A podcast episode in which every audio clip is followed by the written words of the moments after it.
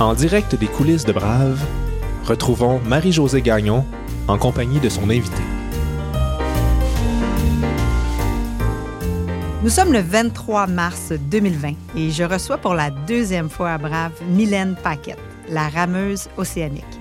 Cette fois, je veux entendre sa perspective sur euh, la crise de la COVID-19. Ceux qui la connaissent moins, connaissent moins bien son histoire, diront peut-être, mais, mais pourquoi? Quel est le lien?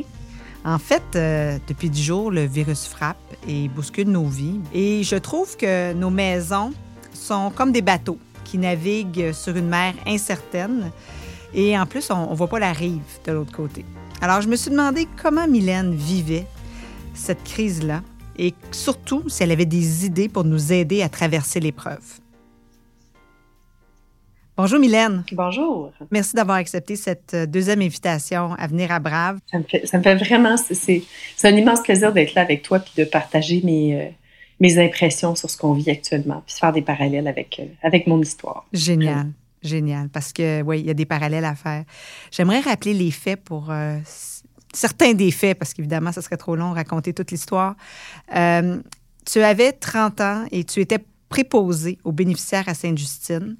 Euh, tu venais depuis quelques années de découvrir les sports nautiques, mais tu avais encore peur de l'eau, une peur de l'eau que tu, qui t'a toujours habité toute ta vie.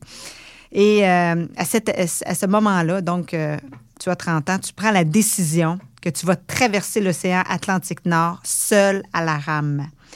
La préparation, le financement, mon Dieu, que d'épreuves, que de haut et de bas, ça va te prendre cinq longues années. Le 6 juillet 2013, tu prends la mer et tu pensais avoir besoin d'à peu près 90 à 110 jours pour la traverser, mais tu en auras finalement besoin de 129 pour te rendre de l'autre côté en France. Aujourd'hui, avec la crise de la COVID-19, nous sommes tous dans le même bateau. Comment vis-tu la crise chez toi? Bien, il faut dire que moi, la crise, je la vis quand même euh, mais je la vis différemment des autres parce que j'ai comme un support financier parce que je suis en congé de maternité présentement. Donc, je, bénéficie encore de mon RQAP jusqu'au 18 avril. Alors, euh, heureusement, j'ai ce, support financier-là, mais euh, les premiers jours de la crise, j'étais quand même un peu inquiète parce que je voyais mes contrats tomber. Hmm. Euh, au départ, c'était les deux prochaines semaines. Après, on a compris que c'était bien plus long que prévu. Et là, tous mes contrats du mois d'avril, ben, mars, avril, mai sont annulés. Puis il faut savoir qu'en tant que conférencière, ben, c'est les plus gros mois de l'année. C'est ben, février, mars, avril. Donc, il y a aussi l'automne, mais c'est pas mal plus fort durant l'hiver, les colloques, les congrès, les entreprises et tout. Donc, euh, j'ai vu ça tomber et puis je me suis beaucoup questionnée à savoir, bon, qu'est-ce que, qu'est-ce que je vais en retirer de tout ça? Hmm. Puis, euh, j'avais quand même une petite frustration là, qui m'accompagnait parce que je me disais, j'aimerais tellement ça être à la maison avec mon bébé, puis juste faire ça, puis tu sais, juste être une maman à temps plein, puis... Euh, tu sais, je trouve ça, mais je trouve que c'est super le fun que je sois capable de bénéficier d'un congé de maternité quand même, tu sais, d'avoir ce support-là, puis ce, ce, filet-là de sécurité.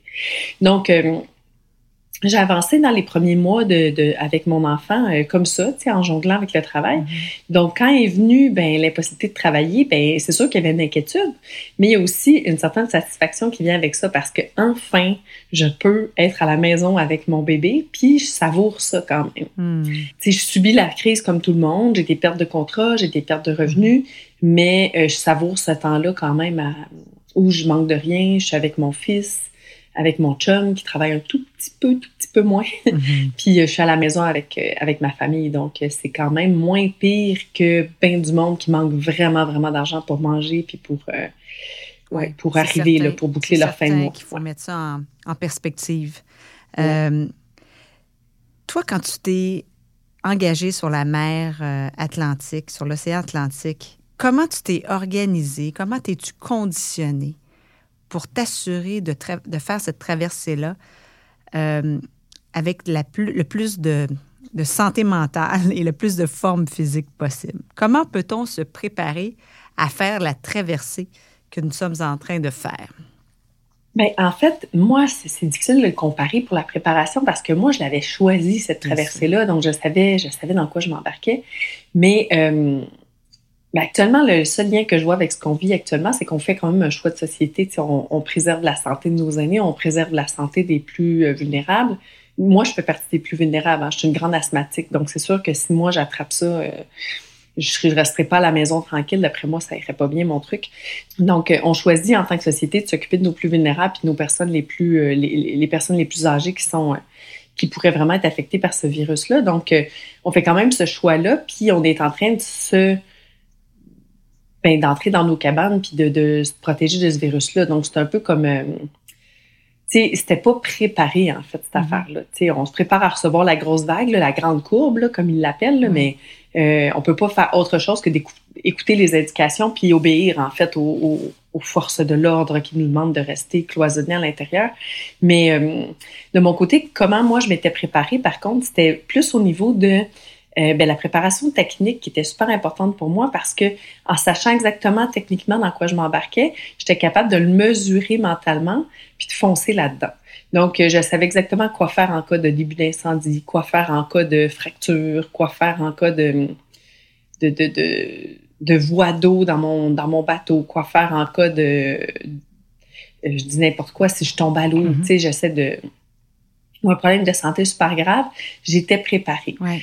Une fois que tu étais sur ton bateau et qu'arrivaient des choses imprévues, comme par exemple les grosses vagues, les tempêtes, euh, comment tu te préparais une fois sur la mer? C'est sûr que je restais super positive tout le temps. Là, avec l'humour, moi, j'étais tout le temps capable de dédramatiser les choses, puis de rire un peu de ce qui se passait, puis de, d'en faire des blagues, puis de rallier mon équipe avec ça. Parce qu'on suit la leader tu sais, qui organise ce projet-là. Donc, si la leader est anxieuse, puis qu'elle a peur, puis que tu besoin de la rassurer, puis de taper dans le dos, ben mon équipe allait se défaire un peu. Donc, il fallait toujours que je tienne la barre et de mon bateau et de mon équipe en ayant un sens de l'humour. Même si je leur partageais énormément mes angoisses, il fallait quand même que je, j'étais toujours la dernière là, qui était là, puis qui était, mais ben, qu'il fallait qu'ils soit, euh, qu'ils prennent les choses avec un grain de sel, vraiment, parce que si je m'inquiétais euh, outre mesure, ben mon équipe ne se serait pas ralliée à moi, ne m'aurait pas suivi là-dedans. Donc, euh, puis j'avais des mantras, tu sais, comme une chose à la fois, du mieux que je peux, ici maintenant. Euh, je répétais constamment ça, pour être sûr de rester dans le moment présent, puis de pas euh, extrapoler là, dans oh mon Dieu, qu'est-ce que je vais faire si je suis en retard, qu'est-ce que je vais faire, je suis pas capable de rembourser mes dettes de traverser, qu'est-ce que donc j'étais pas là-dedans dans un questionnement ouvert où mon subconscient pouvait m'apporter plein de réponses anxiogènes.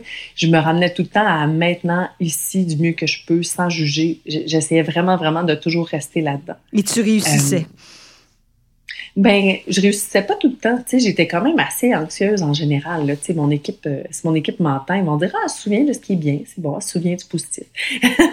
Mais euh, tu sais, c'est un travail. Tu, le fais pas juste une fois. C'est un travail quotidien d'essayer de rester positive, d'être résiliente. Tu sais. Puis tout est dans la, tu sais, tout est en perpétuel changement. La seule chose qui change pas, c'est le changement. Mm-hmm. Donc euh, lui continue de changer. C'est ça. Tout, tout change constamment, constamment, constamment. Je me disais, la seule chose qui ne change pas, là, c'est mon attitude face à qu'est-ce que, à qu'est-ce qui, qui s'en vient. Donc, je suis aussi bien de prendre la meilleure attitude qui soit, c'est la meilleure attitude que je suis capable de, d'avoir. Mm-hmm. Parce que sans ça, ben, c'est trop facile de m'en aller dans la négativité, de brailler, d'être pessimiste, de paniquer. Donc, j'essayais tout le temps, pour moi, euh, c'était un exercice de tous les jours, essayer de garder la meilleure attitude qui soit, OK, avec cette attitude-là, je vais passer ma journée, puis je vais être capable d'arriver euh, plus loin, au prochain point de passage, puis j'avance par là. Mais je sais pas vraiment quand est-ce que je mange, je sais pas quand est-ce que je vais arriver, je sais pas qu'est-ce qui va arriver sur mon chemin, mais je sais, par exemple, la seule chose que je peux tenir, que je peux contrôler, c'est l'attitude que je choisis d'adopter. Donc, je vais, la, je, je vais essayer de prendre la meilleure qui soit.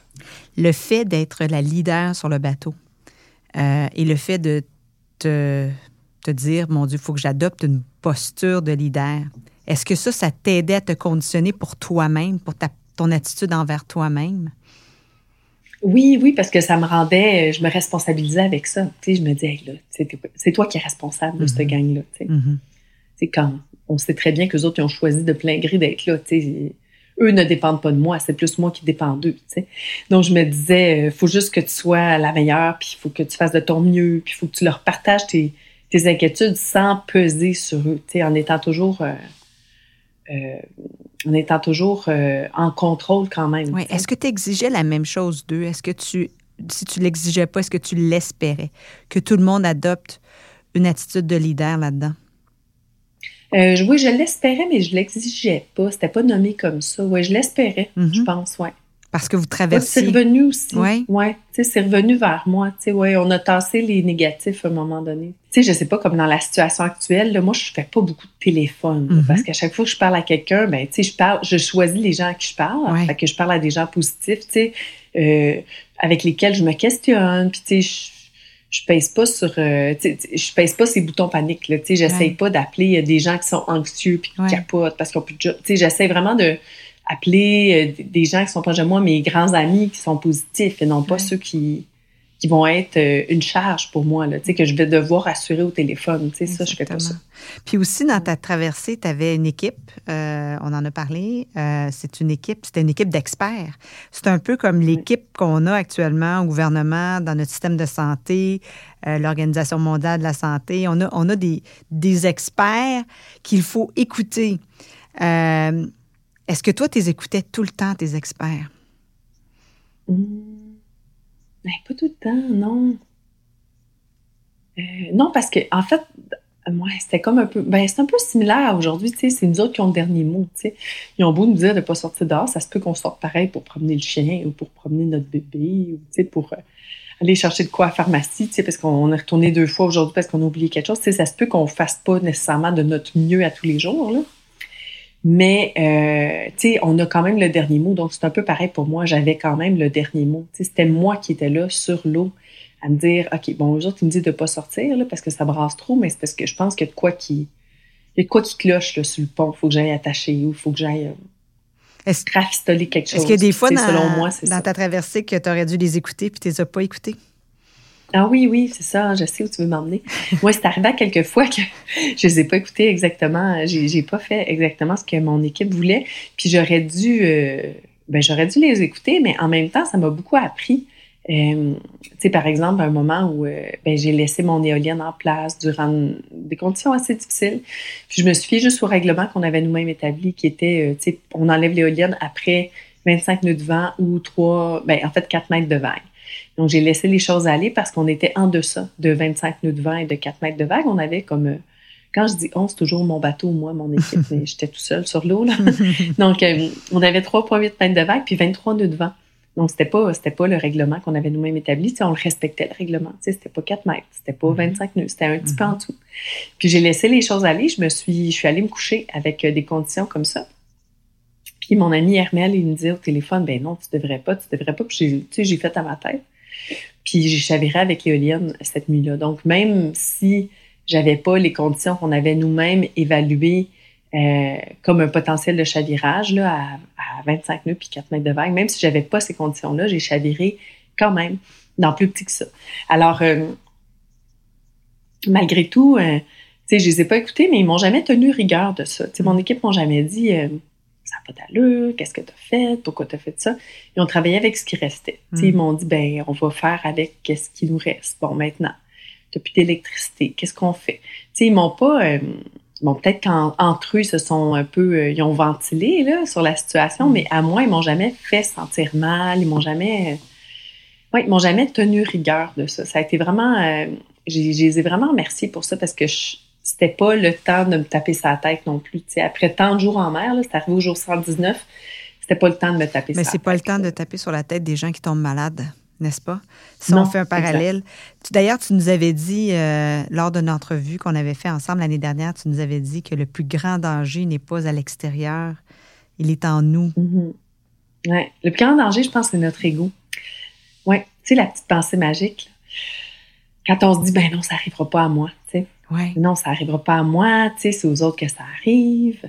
Mais souvent, c'est parce que nous, on baisse les gardes. Et on prend pas de précautions, on baisse les gardes, puis on s'imagine que, ben, euh, l'infection, la maladie, euh, les avaries, euh, les difficultés, c'est pour les autres. nous, on en a eu notre lot, fait que le reste pour les autres. mm. On a cette impression-là des fois. On a l'impression d'être tout puissant puis d'être invincible aussi. Mm soit parce que c'est notre vie ou soit parce que c'est notre âge ou notre condition physique qui nous emmène à penser ça. sais, on le voit, là, il y a des médecins euh, qui sont décédés en France, des médecins qui traitaient des patients du COVID-19. Donc, il y en a cinq, je crois, qui sont décédés. Donc, tu ces gens-là, je suis sûre que c'est pas parce qu'ils n'ont pas fait attention, tu sais, mais même les, le personnel soignant est touché. Là, même, il y a des victimes chez le personnel. donc, c'est nos anges gardiens, mais il y a quand même des victimes chez eux. C'est fou de penser comme C'est fou de le voir.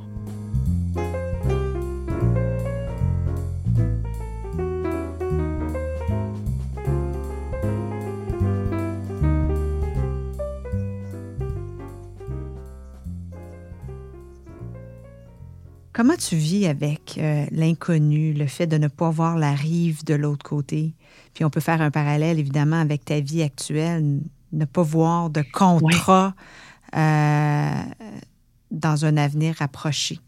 Comment on vit avec ça? Bien, ben, c'est sûr que il n'y aura pas, euh, il faut se le dire, il n'y aura peut-être pas du travail pour tout le monde au sortir de cette crise-là, puis il va s'en suivre une crise économique. Donc, euh, mais jusqu'où elle va aller cette crise-là? Qui elle va emporter, puis qui elle va laisser debout, en fait? Donc, donc là, il faut être très conscient que ça peut arriver à tout un chacun. Cette crise économique-là peut, nous affecter ou peut, nous, passer à côté, mais ça va probablement, fera probablement euh, transformer la société dans laquelle on vit, mais on ne sait pas comment.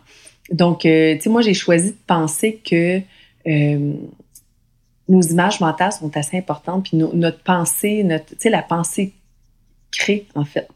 Donc, euh, moi, j'ai choisi de penser que ça va être positif pour moi, pour ma famille, pour mes proches. Puis, j'embrasse cette idée-là tous les jours. Puis, même si j'ai pas de contrat euh, jusqu'en septembre, ben, je vais trouver une solution. Tu sais, euh, la crise actuelle dans les hôpitaux ont besoin, ils ont besoin de personnel. Peut-être que je peux aller aider. Moi, j'ai une formation de préposé aux bénéficiaires. Peut-être que c'est pas inutile dans le domaine, dans, dans, la situation actuelle. Donc, tu sais, j'ai d'autres ressources, même si j'ai pas de diplôme de bac ou de, de maîtrise, ben, j'ai d'autres j'ai du potentiel ailleurs, peut-être que je peux aller encourager, peut-être que je peux euh, créer euh, du contenu par rapport à ça, qui va soulager un peu les, les, euh, les, soulager les troupes, soulager les gens dans leur... donc, peut-être que je peux apporter, apporter mon... mon peut-être que je peux mettre l'épaule à la roue, moi aussi. Donc, c'est de voir que en fait, on ne sait pas comment on va, où on va se rendre, où est-ce qu'on va aller, comment on va s'en sortir, mais il faut juste être convaincu qu'on peut qu'on est un maillot de la chaîne, puis qu'on peut apporter notre contribution à ça. Et puis que ben, on va s'en sortir. Il faut juste en être convaincu qu'on va s'en mm-hmm. sortir. Sinon, ce serait bien trop aliénant de passer nos journées enfermées. Euh, puis euh, de croire que ce serait trop aliénant. de ne pas avoir d'espoir en plus. Mais le doute, le doute peut nous, nous assaillir. Le doute t'a certainement assailli lors de ta traversée. Tu dois avoir eu des moments de doute. C'est incroyable. J'avais tellement de moments de doute, je doutais tellement constamment que j'étais rendue une boule de doute en fait. Puis c'était pas, j'étais pas anxieuse, négative ou pessimiste. J'étais juste tout en train de douter de toutes les actions que je posais. Donc, ça a fait de moi, euh, ben, c'est ça. J'aime ça dire que j'étais une boule de doute en fait, parce que quand on doute, on prend rien pour acquis.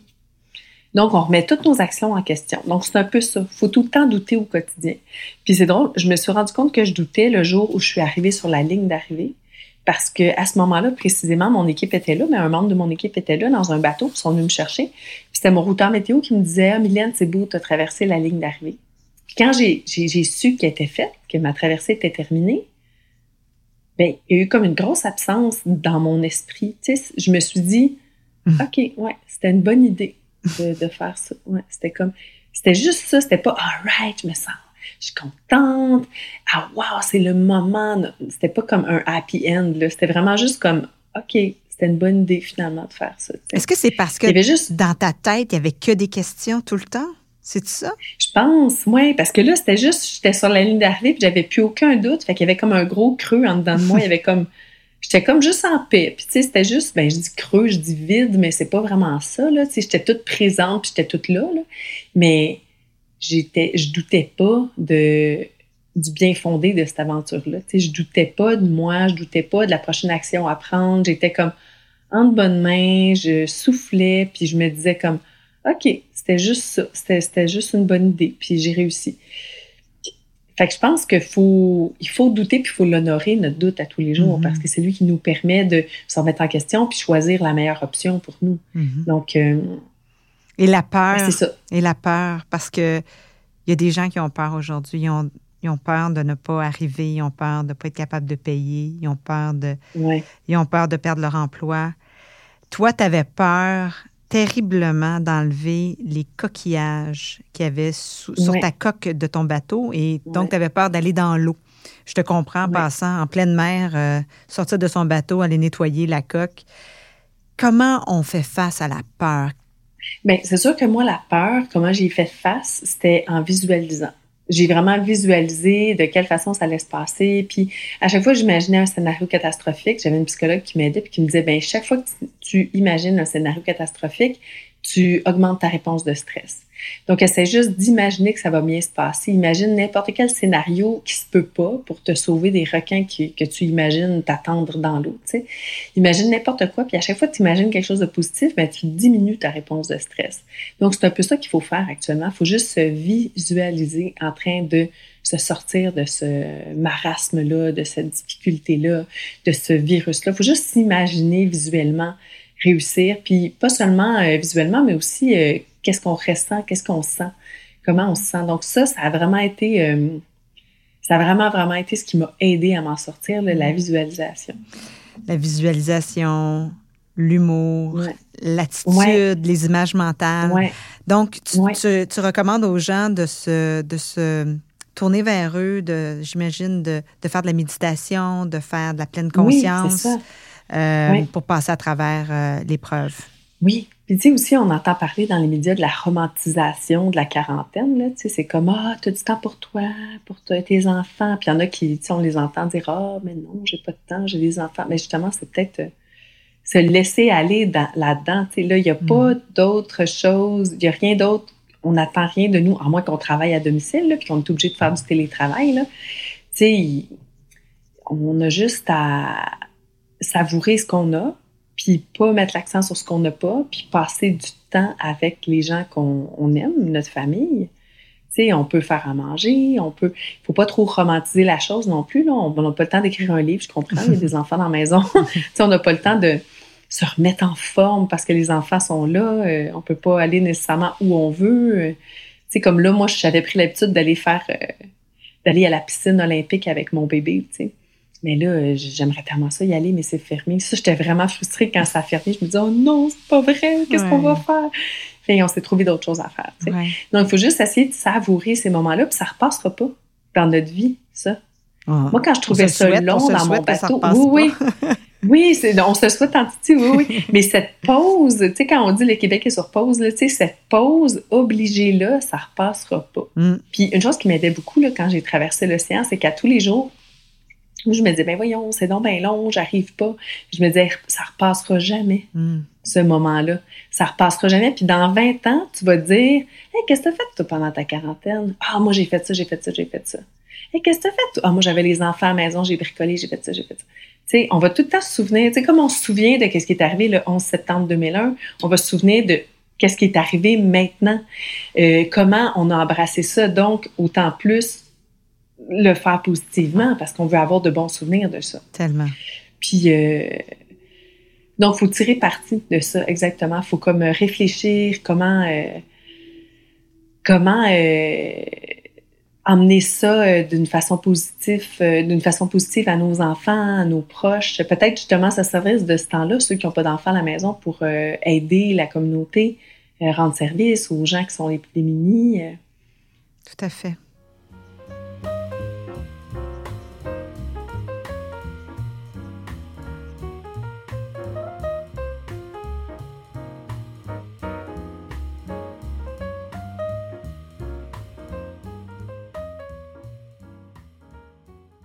Curieuse de, de t'entendre sur la patience. Parce que, est-ce que tu as eu à, à exercer ta patience sur le bateau et le lien entre la patience et ce qu'on vit actuellement?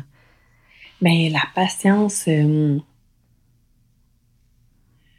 Mon Dieu, moi, je suis tellement impatiente. Mais c'est ça. Euh, oui. Puis là, tu nous dis, Euh, soyez non seulement patient, mais soyez contentés. Contentez-vous de ce qu'il y a, puis soyez patient que euh, ça se pourrait que ça... Exercer votre patience, ça se pourrait que ça prenne beaucoup plus de temps. Alors, comment, comment, on, comment on, on, exerce la patience? Comment on, mais, on la vit? Je pense que la, la patience, elle vient, elle vient pas tout seul. Elle vient avec la confiance. C'est fou avoir confiance. Parce que si on n'a pas confiance, qu'est-ce qui arrive? On est anxieux, on tourne en rond, on fait les 100 pas, euh, on rumine, on est négatif. Moi, j'étais impatiente dans les deux premiers mois de ma traversée. J'étais tellement plus moi-même. Tout le plus mauvais de moi est sorti dans ces deux premiers mois-là. Jusqu'à ce que je comprenne que l'attitude, c'était la clé. Donc, je pense que pour être patient, il faut être confiant, puis il faut, je reviens tout le temps à l'attitude, mais il faut avoir une bonne attitude, il faut euh, cultiver une bonne attitude. Il euh, faut se lever le matin puis se dire bon, qu'est-ce qui peut m'arriver de bon aujourd'hui? Euh, Tous les jours, moi, le soir, je me couchais dans mon bateau puis j'essayais de nommer quand je trouvais que c'était trop long, j'essayais de nommer cinq belles choses qui me sont arrivées aujourd'hui. Ah oui.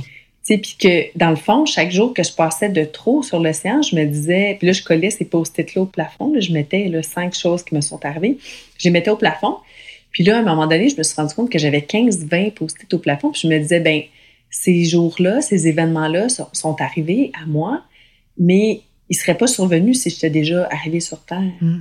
Ces moments-là, je ne les aurais pas vécus. Mm. Donc, euh, je les remerciais à ces moments-là d'être passés. J'étais beaucoup plus en, en, euh, reconnaissance, en, résilience. On dirait que j'étais en impatience, euh, que j'étais comme assoiffée d'arriver ou assoiffée que ça se termine. J'essayais vraiment de savourer des moments qui, qui m'arrivent ça peut être comme écrire ce que nos enfants nous disent à tous les jours sur un bout de papier. Euh, c'est ça, essayer de, essayer de capturer ces moments de béatitude, ces moments positifs-là. Donc ça, ça va nous aider à être patient à travers euh, ces difficultés-là, à travers cette crise. Tout à fait. Et l'ennui, parle-moi de l'ennui. Est-ce que tu as vécu de l'ennui sur le bateau?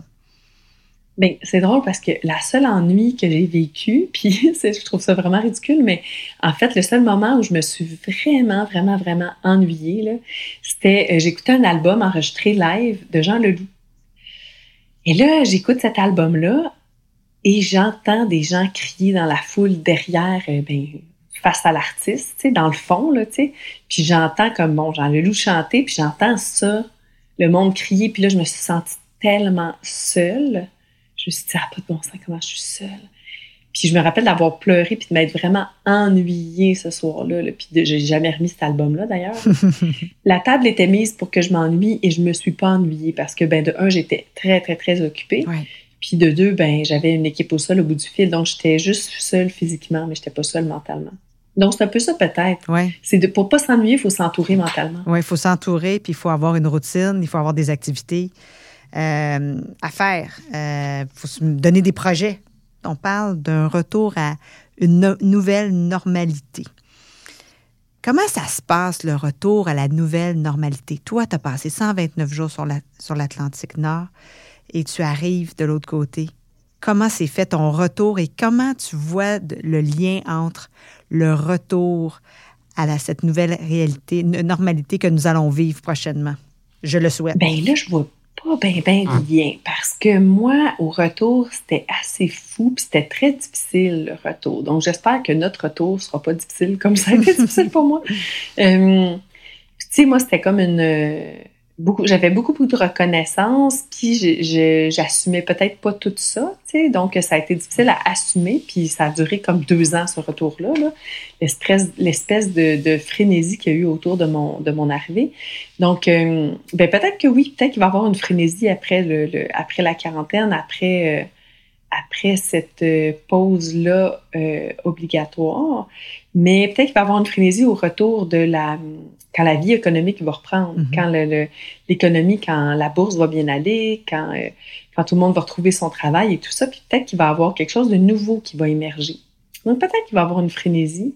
Puis il faut se préparer peut-être parce qu'on va tous travailler, puis avoir des jobs, puis être bien, bien occupés, puis il va y avoir encore un problème de main-d'œuvre au Québec. Donc euh, ça, ce serait le fun de le voir comme ça. Mais sinon, euh, le retour, pour moi, il était très, très, très essoufflant. Donc peut-être que ça va être le cas maintenant. Et puis, euh, mon Dieu, je vois pas d'autres liens vraiment. Euh, Mais comment se préparer? Comment se préparer au retour? Peut-être penser à l'après, justement, se préparer à l'après, se préparer à qu'est-ce qui va arriver, euh, dans quel, si on a perdu notre travail, si on veut le retrouver, s'imaginer le retrouver, ou euh, s'imaginer peut-être justement euh, avoir un nouveau travail, changer de domaine, ou en s'imaginant après cette crise-là, ouais, en imaginant, en imaginant le monde, parce qu'on va le construire, ce monde-là, ce nouveau, cette nouvelle euh, société-là, si on veut. Oui. Dis-moi, est-ce qu'on va apprendre quelque chose comme société de cet épisode, de cette épreuve? Bien, je, pense que justement, euh, on va apprendre qu'on est un tout, qu'on est vraiment tous interreliés, interdépendants. Euh, apprendre que cette petite bébite-là, là, ce petit virus-là microscopique qu'on n'a pas vu arriver personne, a été capable de faire ce que nous, on n'est pas capable de faire depuis très, très longtemps. Soit euh, dans certains pays en guerre, il y a un cessez-le-feu actuellement parce que les autorités ont demandé un cessez-le-feu pour vraiment se concentrer sur euh, aider, euh, aider dans le, la crise au COVID-19. il y a aussi tout le côté environnement. C'est fascinant de voir que actuellement, apparemment, qu'il y a des vies qui sont sauvées à cause de l'abaissement de la pollution en fait en Chine. Euh, il y a des chercheurs qui sont en train d'évaluer le nombre de vies sauvées. Donc, on regarde ce qu'on perd en termes de vie à cause du virus, mais à quelque part, à l'autre bout, on a des vies qui sont sauvées. Il y a des milliers de vies d'enfants, apparemment, qui sont sauvées à cause qu'il n'y a pas de pollution. Il n'y a pas eu d'activité en Chine pendant de nombreuses semaines, ce qui a causé un, retour de la nature, une résilience de la nature et qui, qui a fait en sorte qu'il y avait moins de, d'émissions de gaz à effet de serre, donc les gens étaient plus en santé dans certains, euh, dans certains endroits. Euh, je ne sais pas si vous avez vu ça passer aussi, la Venise, il y a des petits mm. poissons, l'eau est claire dans les... Euh, dans, dans, à Venise, en fait, l'eau est, claire. Donc, il y a vraiment un retour, la nature reprend ses droits. Ça, je pense que c'est une leçon qu'on peut tirer en tant que société parce que on est capable de le faire. On est capable de prendre soin de la nature. Donc, il va peut-être falloir euh, repenser les choses puis revoir un peu comment on veut dessiner cette euh, notre société au sortir de cette crise-là parce que euh, on a vu que notre impact est monumental sur l'environnement. Donc, ça, c'est peut-être un, point positif. Ouais. ouais. Donc, ce qu'on va retirer, c'est ça, c'est qu'on est, on est tous des êtres individuels, mais on est tous reliés les uns les autres, puis on a un impact incommensurable sur notre prochain, sur notre voisin, sur, euh, sur la nature autour de nous. J'espère qu'on va s'en souvenir longtemps. Mylène, ben, je veux te remercier de, de nous avoir consacré du temps euh, aujourd'hui, d'avoir nourri notre réflexion, de nous avoir donné des trucs euh, pour nous aider à traverser cette épreuve. Euh, je te souhaite la meilleure des chances pour la suite. Merci. Merci beaucoup. Ça a fait plaisir de parler avec toi aujourd'hui. Merci, Mylène. Merci. Puis on, est, on est chacune en cabanée euh, chez soi, donc techniquement, ça a été euh, un petit peu compliqué, mais on a réussi. Oui, merci, Mylène. Puis je, je veux remercier les amis de Brave d'avoir été là et au plaisir de vous reparler sous peu.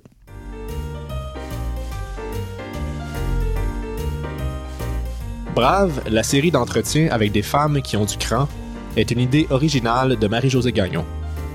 Osez nous rejoindre sur notre site web à braveinspiration.com, de même que sur les médias sociaux.